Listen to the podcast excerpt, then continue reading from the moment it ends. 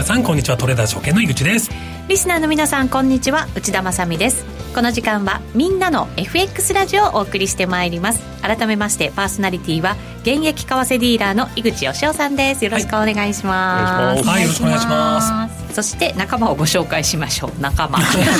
愉快な仲間たちです。仲間たち。はい。トレーダーズ証券の FX トレード応援団長小杉さん。はい団長小杉です。よろしくお願いします。お願いします。番組を盛り上げてくれる FX 女子愛坂美和ちゃんです。愛坂美和です。よろしくお願いします。よろしくお願いします。もう1か月経って2か月目に入りましたこの番組。やっと、やっとですね。一周しましたね。です。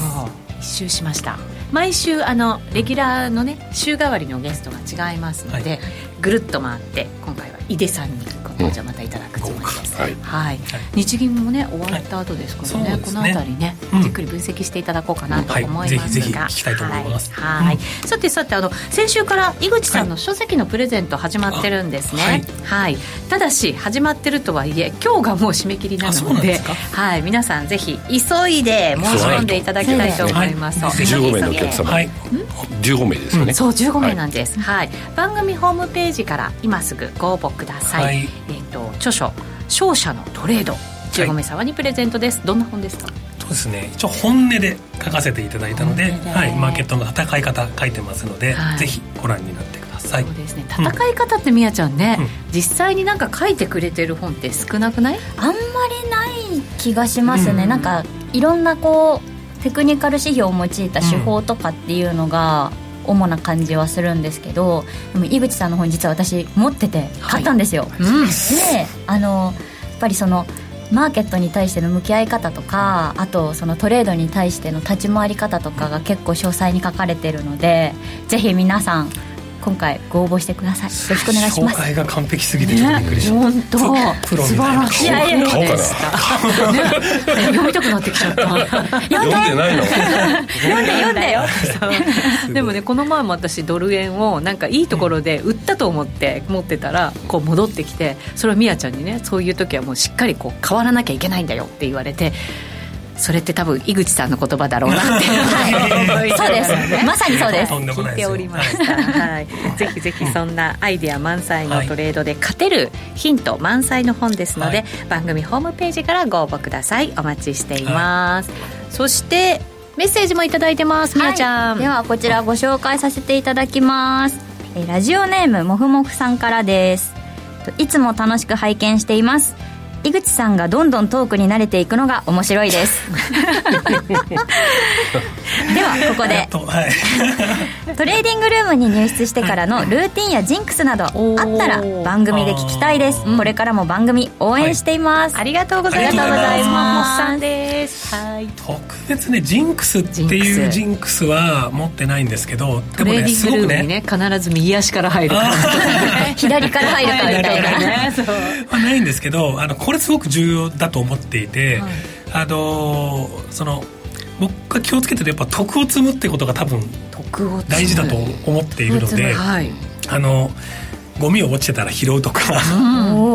あのしっかり挨拶するとか、はい、そういったことをするとあの収益にヒットするんですよ。なるほど。本当に。いいことをすると、お金で返ってくる。あの運が向いてくる。ので逆に言うと本当に悪さばかりしてたりとかあのポイ捨てなんかしたらもう大変なことになっちゃうんで、うん、ゴミのポイ捨てとかしたら多分もう収益が一気に減っていくような感じになるんでやっぱり運を味方につけるにはしっかり得を積んでいくっていうのはねこれは僕の20年間の中で結構大事だと思ってるので、はい、神社に行ったらお参り必ずしてますし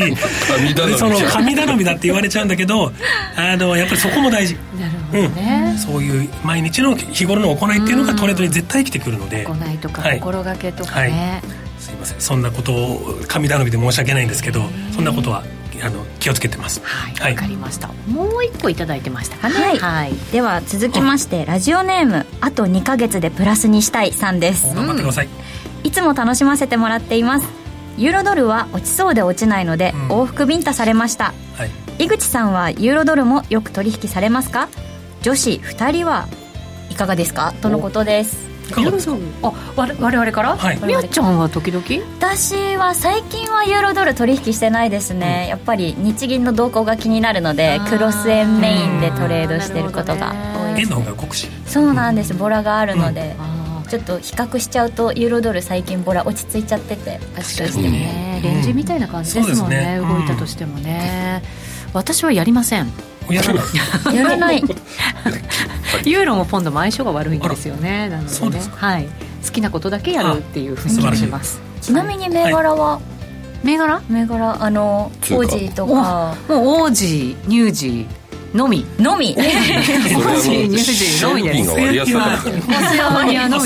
す。証拠金 が少なくても取引できるからってことうん。それもあります。パンパンでやりたいんでとにかくそれも。はい。そうですそうです。はい。のみです。なるほどですね。井口さんやるんですか？もちろんやります。まあ、でも結局ねあのユーロドルユーロとドルの関係性なんでやっぱりそこにエッジが効いてればいいかなと。思って円の方がエッジ効いてればいいかなと思いますし、はい、あとはねやっぱりコストが安いああ大事ですね、うん、あの普通にあのスプレッドが狭いんで取引をする上でこのコスト全然違ってくるんで、はい、ユーロ円よりもユーロドルの方が基本的にはインターバンク銀行間の取引でいうとちょっと狭いんですよ。なのでコストを考えるとまあえーまあ、ドルと円が同じぐらいの動きをしてるんだったらユーロドルの方がお得。なのでユーロドルでいくのがいいかなと思ったりはしてそこ見えない部分ですね。そうですね。そこまで考えてなかったです。コスト大事ですよ。コスト大事ですよね、はい、はい、ぜひ皆さんも参考にしてください、はい、さあそれでは番組進めていきましょう、はい、この番組はみんなの FX トレーザーズ証券の提供でお送りします。現役為替ディーラー井口義雄の相場の肝それでは相場の気も伺っていきましょう。はい、そうですね。はい。まあ、先週ね、大きなイベント、あの通過いたしまして日銀があって FOMC があって、うんはい、まあ、雇用統計があってっていうところで、うん、まあ、本当にねしっかりボラティリティ出てきたなっていうところでちょっと喜んでいるところではあるんですが特にドル円？特にまあドル円、はい、クロス円はねあそうですね、やっぱり日銀すごいですよね。毎回毎回日銀政策金利決定会合のためにいくら動くんだってぐらい FOMC を凌駕する今日銀ですよね。注目度はね、はい、日銀の方が高いかもしれない。高まってるってことですかね、そうですね。やっぱりね、他のね、あの、各国はもうそろそろピークかっていう中で、まだ、ね、一方目もが出てない ところですから、みんなの注目度やっぱ高いかもしれない、ね、確かにそうですよね。なんか動くところのその一歩目取りたいって感じしますもんね、ね。なんとなくね。はい。で、まあそういった動きがあったんで、一回ちょっと先週の、動きというか、えー、ちょうどまあ日銀と FOMC あったんで、ちょっと上田さんとパウエルさんの発言をちょっと見てみたいと思うんですけれども、はい。はい、えっとね、上田さんは、これ昨日ですね、えー、発言があったので、昨日の、えー、発言をアップデートしています。というところで、はい、えっ、ー、とね、上田さんのところで気になるところで言うと、2%の物価目標にちょっと、あのー、角度が高まってきたっていうような発言をしてて、お高派かなと思いつつも、その下がですね、はい、えー、まあ年内はちょっと無理じゃないかっていう話もしてるんですね。年内に物価目標を実現する可能性は低いと言っていて、まあその下もいつも通りですね、えー、イールドカーブコントロールの枠組みで粘り強く金融緩和を継続することが基本ということで、はい、まあ、前回の日銀で、まあ、少し政策変更もあったんだけれども、やっぱり根本はそそんなに変わらなくて、粘り強く金融緩和をしていくという市場の高派期待に比べると、ちょっとやっぱ物足りないということで円安になっちゃってると。いうところですね。ただ、ね、将来的にはやっぱり含みを持たせているので、うん、まあ、いつかいつなんだろうっていうところになるかなと思います。そうですね。少しだけ変わりましたかね、はい、そうです少しだけ変わりましたね、はい、はい、この後あの井出さんにこの辺り、いつ日銀が動くのかはちょっと、聞いてみたいところ詳しくね、分析いただこうと思いますけど、はい、はい、で一方パウエルさんもだいぶ、えーと、ハト派になった感じですよね、うん、あのここで言うとちょっと利上げサイクルは終わりに近づいているってようやく、はい、ようやく終わりに近い、うん、でドットプロットね3か月おきに発表されますけれどもまあその FRB のボードメンバーはですねおそらくあの予想が多分だいぶ下方修正されるだろうっていうふうに言っちゃってますので、ドットプロットも多分下に行くよって言ってるのでパウルさん。方向性について言うことってあんまりなかったなかったですよね、気がしますけどね。まああのドル売られて下がっていきましたとい。うところでちょっとかなりハトだったなって気はしましたね。よくね、はい、あのパウ、えー、パウエルプットって言ってちょっと株価に配慮したね、あのじゃないかって言われてはいますけど、はい、はい、まあ、一応これを見るとまあ、将来ね利利下げが終わってどんどん金利下げていく FRB と、まあ、日銀は、えー、金融緩和をやめる時期ということになると、まあ、いずれはドル円下がるんだろうなっていうのはこれを見ても分かりますよね、うんうん。うん、そうですね、はい、まあ、金利差あれだけ開いてますから、うん。簡単に縮むものじゃないんでしょうけど、でね、でもやっぱりその方向性って大事ですよね、ね、未来はそうですよね。ね。ただ、ね今はどうなんだって言われると、はい、ちょっと何とも言えないところはありますけどね、はい、そして雇用統計が発表されて。雇用統計もちょっと見てみましょうかね、ねそうなんです、ね、雇用統計10月の雇用統計ですね。えー、っとネガティブな数字でしたかね、はい、ちょっとこのグラフの見方でいうと緑色の棒が、うん、えー、雇用者数変化ということで一番右の黄色くハイライトしているところが雇用者数変化18万人のところ15万人ということでネガティブだというところ。と、うん、赤い線が失業率なんですけど、まあ、予想3.8に対して3.9ということで、はい、まあ、よくなかった。で前月の、えー、下方修正もあったりなんだりして、えーちょっと後ほど、ね、ご説明したいなと、チャート見てご説明したいなと思うんですけど、ドル円が、えー、パウエルさんハト派になっちゃったし、こういう時計崩れてきたし、これ大丈夫かっていうところで、えー、ドル円がかなり売られたかなというところが、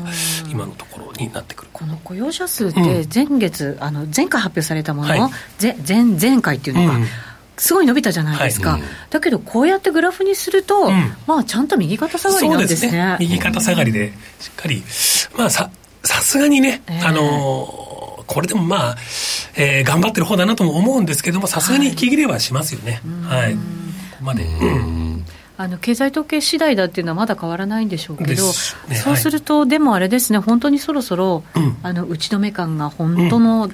形で出てきて、うんはい、来年にもみたいな声もまだあるんですけど、はい、ない可能性の方が今は高いっていうマーケットの読みなんですね、すね。きっとね。先物で見る確率でいくと、ほぼ年内もないですし、えー、その先もないので、はい、えー、一旦確率的にはこれで打ち止め打ち止め。なんじゃないかなというところですよね。で、そういった意味で言うと、ドル円ってこう天井を打ったんじゃないかとかっていう話も出てくるんですけど、はい、そう思いますやっぱね天井はねまだ打ってないような気はまだ上がある。まだ上があるんじゃない。かなと僕は思ってるんですよね、うん、あのそれ先々は先々はドル円下がると思いますよ、うん、それはもう方向性がで変わってくるからそうなんですけど今、えー、FRB なんて言ってるかというと高止まりするという高い金利続けるって言ってますよね、はい、で上田さんも金融緩和まだ続ける。これは、ね、なんと事実として当面続くわけですよね。はい、ってなるとやっぱりこうふと我に返った時に、まあ、当然そのあ方向性って今後こうなるんだねってあるんですけど、うん、ふと我に返るといやマイナス金利まだ続いてるし、うん、えー、高止まってるし、うん、っていうところで考えると金利差着目されて、うん、やっぱ買いだよねっていうにはあのやっぱり年内はなるんじゃないかなというふうには思っております。なるほど。そう。するとどうですか、去年の高値、上回ることもまだ期待できる？上もねあの材料がなくなってきてしまったんで、はい、あの上を攻めるとするとその介入への最速相場みたいに。スタンバイだって言ってますもんね。そうそうそうそう、なんかこれだけなんか今週に入ってから、うん、あの先週はなんかそこそこまだ円がすごい、まだ目立ってたかなって感じだったんですけど、今週に入ってから本当にもう円が一番弱いぐらいの勢いだったので、なんかこれだけ円が最弱になっちゃうと、あの神田財務官の、うん、あのステンバイ発言とか あったので、うん、そこがちょっと気になるところかなって思っちゃいます、でもなんかあれですよ日銀の後に結構円売られたじゃないですか、はい、でもなんか動くかなと思いきや動かなかった、うんはい、まあ多分多分ですよ。ね、で多分 FRB が動かないよ、うん、そして雇用統計もあまり良くないよ。っていうのは、なんとなくこう流れとして分かっていて、うん、やらなくても、これ以上円安になる可能性って低いんじゃないの？みたいな感じっていうのがあったんじゃないの？っていう、勝手に思っちゃいますけどね。もうスタンバイっていうだけでねちょっと心理的にも聞きましたしね。さすがに初めて聞きましたからねスタンバイはね。かっこいいなと思いましたもんね。スタンバイってでもね去年も言ってたんですよ。あそうなんですか。去年スタンバイって言ってからすぐ介入したんですよあ、日銀の日です。合図だったかもしれないんですね。合図だったかもしれないんだ。知らなかった。合図だと思って、いやびっくりしちゃったと思うんですよね。井口さんもっと早く言ってください。知らなかった。でもなんか FOMC 前だったから介入できなかったっていうのもあるのかなと私の中で思ってます。いろいろだね見方がね。やっぱスタンバイって聞いたから手が震えましたもんね。本当ですか？私も構えてましたこうやって。本当にここで買っていいのかどうかみたいなね。そこはやっぱり。そんな知らないのはこの二人だけですかちょっと悔しい。もう一回言ってくれたらしますよ私も一緒にドキドキするのに。また聞いたらみんなでステンバイしましょう、しましょう。しましょうはい。ということで番組後半ではまだまだここからの戦略もねはい伺っていこうと思います、ちゃんと見ていきたいと思います。はい一旦お知らせです。はい。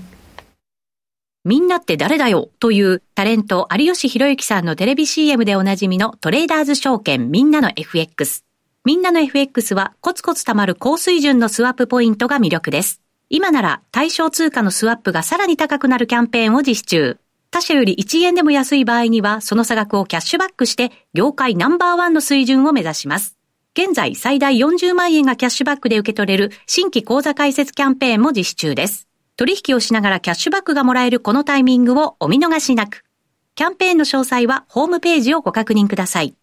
みんなの FX を提供するトレーダーズ証券は、関東財務局長金賞第123号の金融商品取引業者です。当社が提供する外国為替証拠金取引は、元本や利益が保証された取引ではありません。また、お預けになった証拠金以上の損失が発生することもあります。ご契約にあたっては、契約締結前交付書面をよくお読みの上、リスク等をご理解いただき、ご自身の判断で開始いただくようお願いします。みんなの FX ラジオさて、このコーナーは週替わりのレギュラー陣登場でございます。今週は日清基礎研究所井出慎吾さんです。よろしくお願いします。はい、よろしくお願いします。よろしくお願いします。2回目の登場で。はい前回はねカジュアルで来てくれた 今日もカジュアルで来るのかなって思いました期待してたのにあのユニクロ1着しか持ってないんですけど 大丈夫です明日の朝ちょっと早朝にね、はい、えー、テレ東の番組があるんで、今日はそのままこれ明日行こうと思って。なるほどなるほど。はい。明日も見てねって言ってた方がいいですね、ね、はい、お願いします、はい、さて今日はですね日銀が終わったばっかりなので、はい、いつ動くのか、はい、またあの業績もいっぱい出てるじゃないですか、はい、日本企業の。そのあたりもちょっと、まあ、まだ前半なので、えー、ざっくりした感触になるんでしょうけど、そのあたりちょっと伺えたらなと思うんですがまず日銀、日銀。はい。日銀はこの間のね決定会合では一応政策修正、長期金利の1%超えを容認するってなりましたけど、まあ、あれは実態はほとんど変わってないですよね。で、まあ、私の見と今の見通しだと、来年1月にマイナス金利解除かなと思っています。1ですか、うん、そうですね、あのこの間の、ね、決定会合の内容っていうのは、まあ、要はもう来年以降、政策をこう緩和政策を縮小していくよっていうメッセージを発してるんだと思うんですよね。うん、で今年の夏以降ね例えば田村審議員っていう人が、はい。えー、年明けには解像度が上がってくるっていう言い方したんですよ。解像度、うん、はい、まだインフレの見通しとかあのぼやけているけれども、年明けにはもうちょっとはっきりしてくるんじゃないかと、そこでちょっと一瞬マーケット動揺しましたよね。はい、で田村審議員という方は去年の12月の頭だったかな、はい、えー、にも観測気球を上げてるんですよね。去年の12月って12月20日に黒田総裁の時にサプライズ実質利上げやったじゃないですか。当時マーケットは、まあまさか日銀何もしないよねって高をくくってたんですけど、実はその3週間前に田村審議員がそういうことを言ってたんですよね。政策変更を真剣に議論すべきだみたいなことを言ってたんですよね。でその時もマーケットはどうせ観測機器を上げてるだけでしょみたいな 反応だったんですけど。日銀なんて絶対動かないよみたいな感じでしたもんね、うん、だって黒田さんはあのほんのちょっと前に12か月前に長期金利は当面上がらない、うん。当面っていうのは2、3年と思ってくれて構わないって言ってたじゃないですか。ところがどうですか、もう今や長期金利、この間0.9%超えたでしょ。はい、ね、うんまあ、中央銀行ですから表変してもいいんですけど、はい、まあ、田村さんというのはまあそういう役回りなのかもしれないですよね。でそれ決してね僕は悪いことじゃないと思って、はい、つまり日銀としてはもう例えば住宅ローン金利来年の住宅ローン金利は多分今より少し高いですよっていうことは、皆さん準備を進めてくださいねっていうことを言ってるんだと思うんですよ。我々国民に向けてね。そう。それから企業に対しても資金調達金利がこれから少しずつ上がっていくかもしれないから、はい、その準備を進めてくださいねってということを言ってるんだと思うんですよね、はい、変動から固定にした方がいいよ。住宅ローンです。いやどうでしょうね。それはやっぱりね政策金利が仮に来年の1月にマイナス金利解除したとしてもまずはプラスマイナスゼロに戻すだけですよね、普通に考えれば、でそこから先どんどん政策金利が上がっていくとはちょっと今の時点では考えにくいですよね。1%、2%っていうのはちょっと考えにくいですよね。考えにくいですよね。上げるとしても本当に牛歩。うん、だと思いますよ、あの実体経済への影響っていうのはタイムラグがありますから、うん。ね、3か月、6か月、様子を見ながら少しずつ、それから賃上げの状況も見ながらになりますし、インフレが落ち着いてくれば、そんな利上げしなくて済むわけですし、そういったことをこう、なんていうのかな、全体的に見ながらでしょうから、そんな急に短期金利1%になったらびっくりしますよね。そうですよねこのちょっとほっとしました。はい、よかったですね、今、相談したでしょ、こっそり。悩みをね。ただね、その住宅ローンでいうと、住宅ローンって何十年もで組むものじゃないですか。だから今後先何十年間も政策金利が0%近辺で収まると保証は全くないですから、やっぱりその、ね、金利の動向を見ながら住宅ローンもいずれ固定に変えた方がお得な時は来るかもしれないですよね。うん気をつけて。気をつけないと。ねまたゆっくりご相談させてます料金料金発生します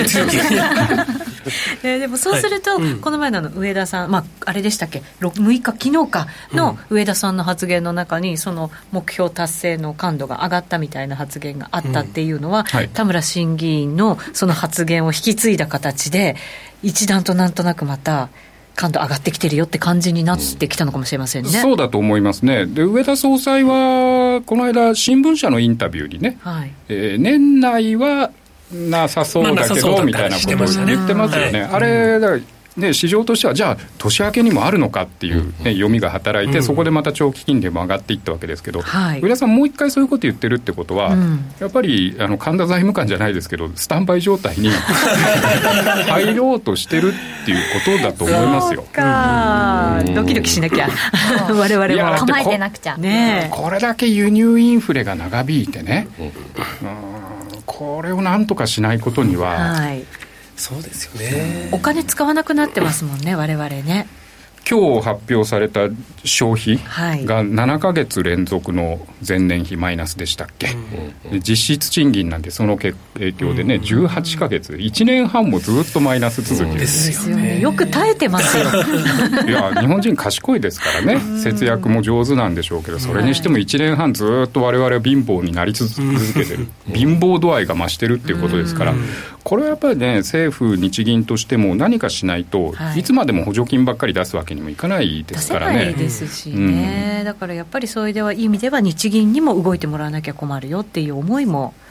あると思いますね、うん、えあの黒田さんの時は緩和方向だったので、はい、えーと、金融緩和っていうのは、多くの人にとってハッピーなんですよね、うん、金利っていうのはまあ基本コストですから、はい、でも今は金利が上がっていく局面。で金利が上がって喜ぶのなんて金融機関ぐらいじゃないですか、ね、世の中にとってはコストが上がるっていうことですからそれはやっぱ急にやってはいけない、はい。徐々に徐々に織り込ませていくっていうことだと思います、そうですよね。しかも30年間っていうねこのブランクがあったわけですよね、うん、そうですね。日本にはね。だから本当に初めて金利が上がるっていう人たちもたくさんいるわけですからね。特に若い人なんかそうですよね、うん、この間定期預金の金利もメガバンクが0.2%に100倍だったってニュースになってましたもんね。100倍ね。100倍ね。100倍って今までが0.002%だったんですからね、カスみたいなもんでしたか？らカスカス。って言っちゃダメです。よそうです。かそうです。か言い方言っちゃいましたよでも0.002%にね例えば100万円を30年間預けたとしましょう、うん、30年後にもらえる利息っていくらか分かります？100万円を30年間預けて利息480円ですよ。ほら。言っちゃいけない言葉また言っちゃうでしょカスだね確かにだよね。ATM の手数料4回分ですよね。そうなんですよ。そうそれが100倍になったってことは30年間置いておくと4万8000円もらえますよっていうこと。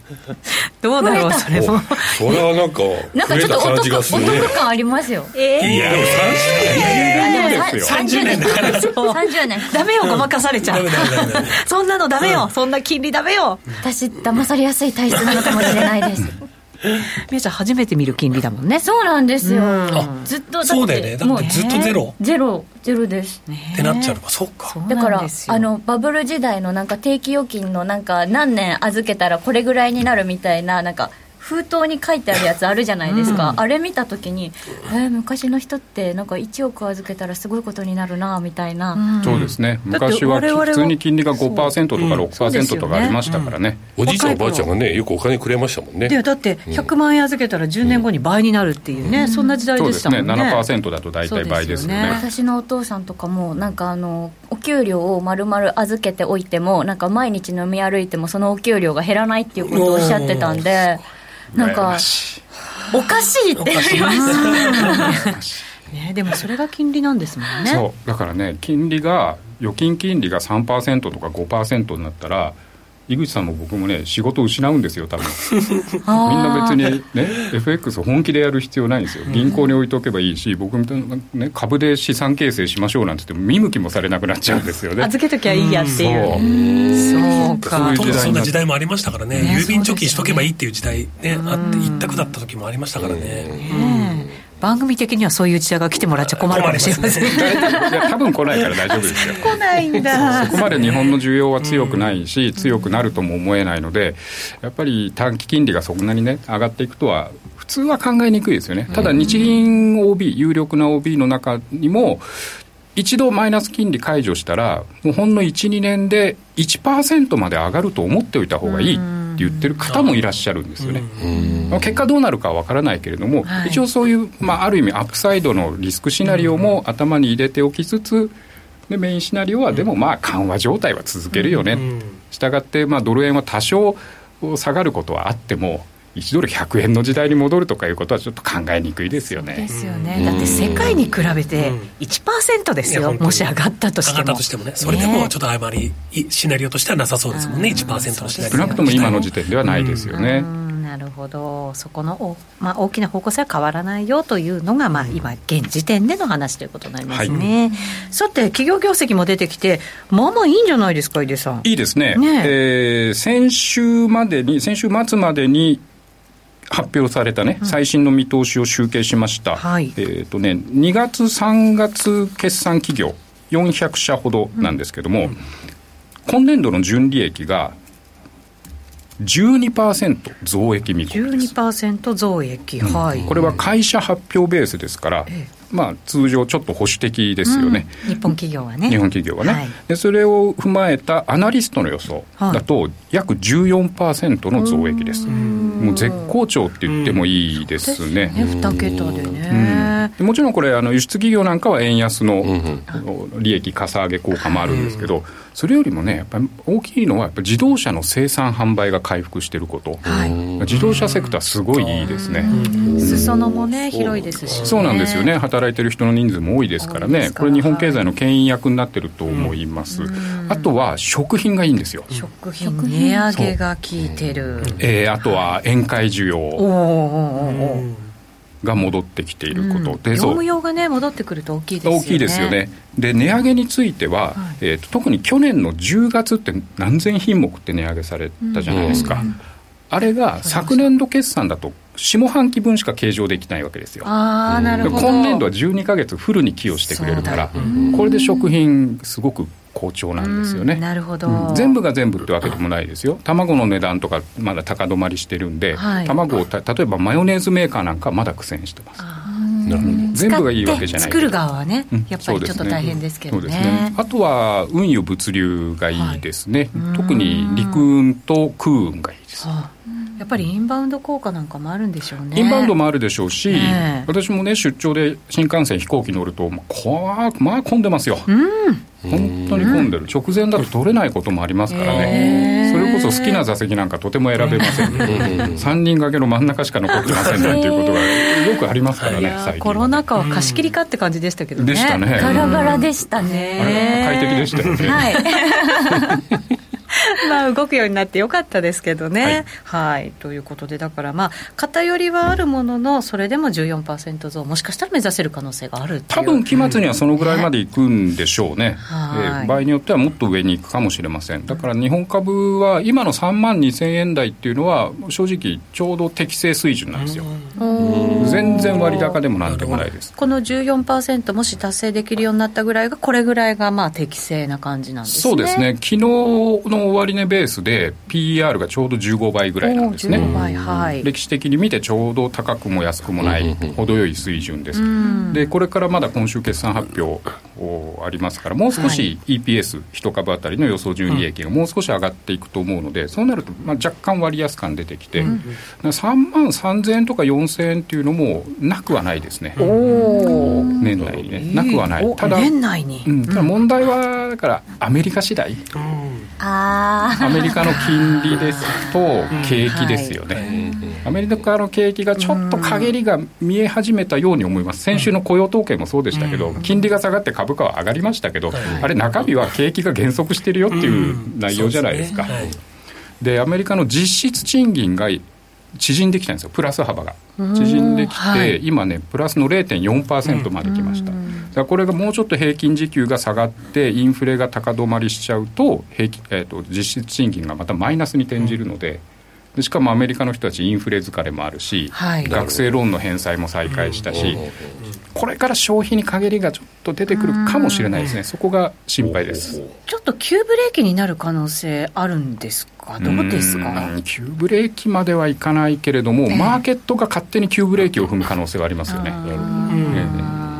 ちょっと極端に反応しちゃう。そうですね、アメリカ株、若干割高な感じもしますんでね、うん、その時もう一回3万円ぐらいまで接近する可能性ありますけど、逆に言うとその時買い場ですよ、株は。日本株にとっては、日本株割高じゃないですからね。なるほど、うん、あとは中国ですか、やっぱり日本株のリスク、どうですかね？中国は正直厳しいでしょうね、まあ、来週ね、APEC でバイデンと習近平の会談が実現するかっていうのと当面の注目ですけど、うん、まあ、あれも会談すること自体が目的化してますからね。中身という中身じゃなくて、うん、で中国はやっぱ中国人自身がもうこの国はダメだって言ってる人が何人もいますもんね。あそうですか。そんなにダメなんですね。もう人もお金も中国から逃げ出してますでしょ？うん。お金はねすごい逃げてますよね。逃げてますよね、ねあの国際収支の統計で誤差脱漏っていうのがあるんですよよくわからないお金の動き。誤差脱漏なんか誰かの名前かと思ってなんだと思いましたけど誤差脱漏っていうのがあって、よくわかんないお金が、えっとね、1兆ドルだったかな？中国から。出ていってるんですよね、えー、すごい額ですね。そのぐらいやっぱ中国の人たちは人民兵から人民元から米ドルにお金を移してるんです。いやまあそりゃそうですよね、うん、やっぱ米ドルなんだ。そうですね。ちょうどアメリカの誤差脱漏がプラスの1兆ドルなんですよ。えー、そのまんま。そのまんま。そんな面白いことが。なるほど、まあ、途中入りくりはいろいろあるでしょうけども、うん。はい、ネットすると大体そんな感じなんですよね。へえじゃあドルは結構強いまんまなんですねなんだかんだ言ってやっぱ基軸通貨は強いですよね。なんか一時期ドル離れみたいなのも話題としてなんか流行ってましたけどね。なんか結構ドル需要ありますね。まだまだ。ん。なんかコロナ禍経てなんかやっぱり強いなアメリカってってなんか再確認した感じありますけどね。そうですね。僕の知り合いのエコノミストはこういう言い方してるんですけどやっぱりなんだかんだ言ってアメリカっていうのは覇権国だと、うん。覇権国の動きを見ておくことが一番大事だと、短期的にはいろんなボラティティありますけれどもやっぱりアメリカだよって言ってる人がいて妙に納得しました、確かにね。でもそのアメリカも陰りが見えてる、いやそうなんですよね。消費に陰りが見えて、うん、でイコールそれがやっぱり企業業績だったりとか、まあ、いろんなものにつながってきてなんかこう波及しちゃうんじゃないのみたいな心配というのはありますけどね。うん、だから半年、1年ぐらいのタームではそういうことは起こると思いますよ、でその時ドル円も下がって10%ぐらいの下落余地っていうのは多分あるんでしょうね、135円ぐらいまで、ね、と個人的には見ています。うんでもやっぱり長い目で見たらやっぱアメリカ強いですよね、うん、そこがまた買い場になるかもしれません、ね、だと思います。ね135までいったとするならまあまあボラ出そうですね。そうですね。また135円ぐらいまでいくと楽しそうですよね。うん買買いやすくなります。ね。確かに。それで持っとけばね随分なんかスワップもまだもらえるかもしれませんし。そうですね。ね。わかりました。そんなチャンスが来ることを願いながら、はい、はい、また1か月後の井出さんを待とうと思います。はい。今日のゲスト井出慎吾さんでした。ありがとうございました、ありがとうございました。みんなって誰だよというタレント有吉弘行さんのテレビ CM でおなじみのトレーダーズ証券。トレーダーズ証券では FX は初めてでちょっぴり不安というお客様向けにぴったりなライト FX をご用意。ライト FX 専用通貨ペアではスプレッドもスワップポイントも通常より競争力の高い水準でご提供しています。現在最大40万円がキャッシュバックで受け取れる新規口座開設キャンペーンも実施中です。取引をしながらキャッシュバックがもらえるこのタイミングをお見逃しなく。キャンペーンの詳細はホームページをご確認ください。みんなの FX とライト FX を提供するトレーダーズ証券は関東財務局長金賞第123号の金融商品取引業者です。当社が提供する外国為替証拠金取引は元本や利益が保証された取引ではありません。また、お預けになった証拠金以上の損失が発生することもあります。ご契約にあたっては、契約締結前交付書面をよくお読みの上、リスク等をご理解いただき、ご自身の判断で開始いただくようお願いします。週刊 FX ストラテジーさあ、それでは井口さんに投資戦略伺っていきましょう。はい、そうですね。はい、えっと、ではチャートからいきましょうかね。はい、えー、チャート見ていきたいと思います。ドル円チャート、ね、ドル円、どうしようかな。1時間、あ、ちょっとこれだ、ストキャスが。4時間。先週ねストキャスはい。福永さんに教えてもらいましたあったんで、はい、その名残があったとはい、今消されちゃいましたえっとね4時間ちょっと見てみたいと思うんですけど順調に戻ってますね雇用統計全戻しじゃないですか本当ですね確かに戻ってきちゃった全戻しですねあもうちょっと短い方がいいかな1時間ぐらいにうんしてえー、っとこの辺りでそうですね、えー、日銀がこれ見えてるのかな？日銀日銀でね一気にいって、はい、ここで、えー、神田さんスタンバイ の発言があってみんなビビってしまったところはあるんですけども、えー、そこから FOMC パウエルさんハト派になって、はい、えー、雇用統計がズドンと来て、うん、えーまあ、鳩の FRB と雇用統計の2つで大きく下がったというところなんですけど、結局ね、日銀のところまでしか下がってないんですよね。うん、ここ下げきれてないっていうところで言うと、あの、やっぱり、その、まあ、雇用統計にしても単発のでしたし、はい、えー、それまでずっとこう絶好調な経済指標があって、一回雇用統計が悪かったから、じゃあドル円が崩れていくかっていうと、やっぱりそれはないんじゃないかなと。いうふうに思っておりますので短期的には2番底つけたみたいな感じになっちゃいましたもんね。そうですね。うん。で、やっぱり、そのマーケットというか、まあ、そのちょっとディーラー心理みたいにちょっとなってしまうんですけれども、やっぱりここですよね、えー、神田さんがスタンバイしてるということであれば、やっぱり見たいなと思うので、介入を。介入を見たいなと思いますので、うん、えー、希望も込みでやっぱり上を目指したいなというふうに思ってます。なんか上を行く材料って今、乏しいは乏しいんですけど、はい、じゃあかといってドル円が沈み続けていくような相場でもないので、先ほどもちょっとお伝えしましたけど、ふと気づくとやっぱり金利差意識されるのと思いますし、えー、さっき井出さんもおっしゃってましたけど、やっぱ年内は多分日銀ないだろうから、あっても来年からっていうことになると、うん。はい、で、FRB もね、金利下げるだいぶ先の話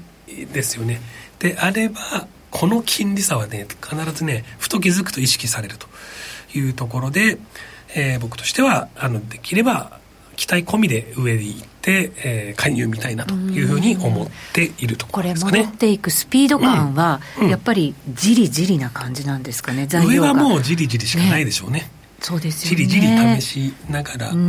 ですね。はい。あとアメリカの金利なんか見ながらそうですね。アメリカの金利横目で見ながらということになるかと思います。だからもしかしたらこれ、まあ、ボラティリティ今ね、やっと出てきてくれて、日先週の日銀からかなり、あの、うん、冷やしレベルですごく大きい足形成してくれてるんですけど、はい、まあ、一旦また材料不足になっちゃうかもしれないですね。うん。まあ、もう一回レンジ入りしちゃうかもしれない、そうすると介入やるタイミングも難しいですね神田さんねまたね、そんな心配しなくてもいいんですけど、うん、でもまあある程度やっぱ一定のレベルで待ち構えているんでしょうね。ここまで来るとやっぱり152円というところ。152円。うん。とりあえず意識されるんでしょうね。ここの105、えー、151円のミドルでスタンバイって言ってたっていうことはまあそこから先はもう警戒しながら。はい。ということになるかと思います。前回のだから高値ですよね、うん、うん、近づいてスタンバイのスタンバイみたいなね 何が何だか分かんなくなって、うん、しびれ切らしちゃうんですか？で介入ねしてくれればしてくれればってあれですけどこれ結構この151円を超えてくるとみんなポンチのショートになってきて介入期待の相場になってくるので、はい、えー、そうなってくるとやっぱりドル円でね5円6円動いてくれる相場を作ってくれるのは僕らにとってはありがたい。今やっぱりこれ、うん、ロングの人たちが多いんですかね？今は一つ目線が上がったんですよ投資家の151円ミドルまでいったんで、はい、今上がってて、今投資家またロングになってます、ただやっぱり151円になってくるとまたショートに切り替わっていくと思いますので、はい。えー、150前ちょっと、えっ、ー、とね、数週間前まで150円が来てました、そうです。あの辺ですごいもんでたじゃないですか。すごいショート溜まってたんですけど、はい、これが今上に上がって151円に一段上がってきたなと。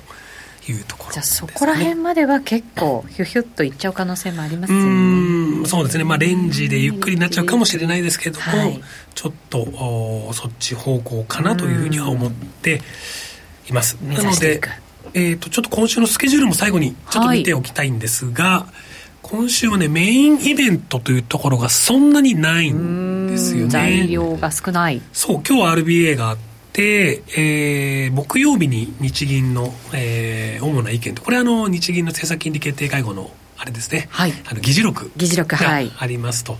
いうところで、あとはあの前回あのお話があったメキシコのお話もありましたけどメキシコの政策金利発表がある。あると。あとミシガンか、あとミシガンですかね、ね、さっき井出さんがおっしゃってましたけど、うん、やっぱり消費者の動向を見るのに、ミシガンなんか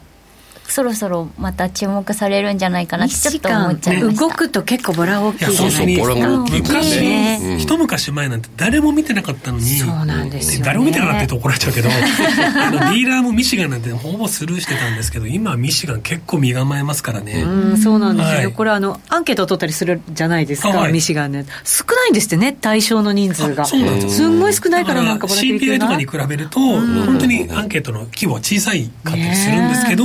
今マーケットの注目度は以前に比べて高まっていると。そうですね。ちょっとこれ数字、ね、もしかしたら低い数字出る可能性ありますよね、そうですよね、ね、はい、ちょっとあの先行きがアメリカもっていうガタガタガタと崩れてくるんじゃないかっていう一つ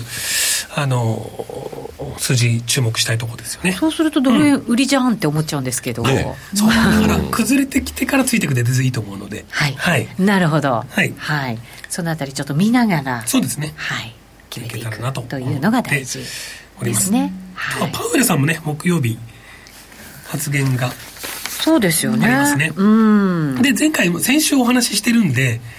先週かなりハトになったので、はい、急に変わるとは思えないんですけれども、うんうん、あの、マーケットがね、ちょっと浮かれてくると、はい、冷や水を浴びせに来るかもしれません。長期金利もちょっと下がってきたのでね、うん、そのあたりはちょっと安心して、もうちょっと高め、高めに言ってくるかもしれない。一応、チェックはしといた方がいいですね。はいわかりました、はい、ありがとうございます。ミシガンのあたりちょ、うん、チェックしながらそ、ね,、してパウエルさんの発言もチェックしながら、ということですね、はい、そして冒頭にもお伝えしましたが井口さんの著書「勝者のトレード」今日がですねプレゼントの締め切りとなります。15名様にプレゼントしますのでぜひぜひ番組ホームページ今すぐチェックしていただいて今すぐお申し込みをいただければなと思っております、はい、さてそろそろお別れのお時間でございます。また来週お目にかかります、はい、またお耳にかかります。トレード頑張ってください。さようなら。この番組はみんなの FX トレーダーズ証券の提供でお送りしました。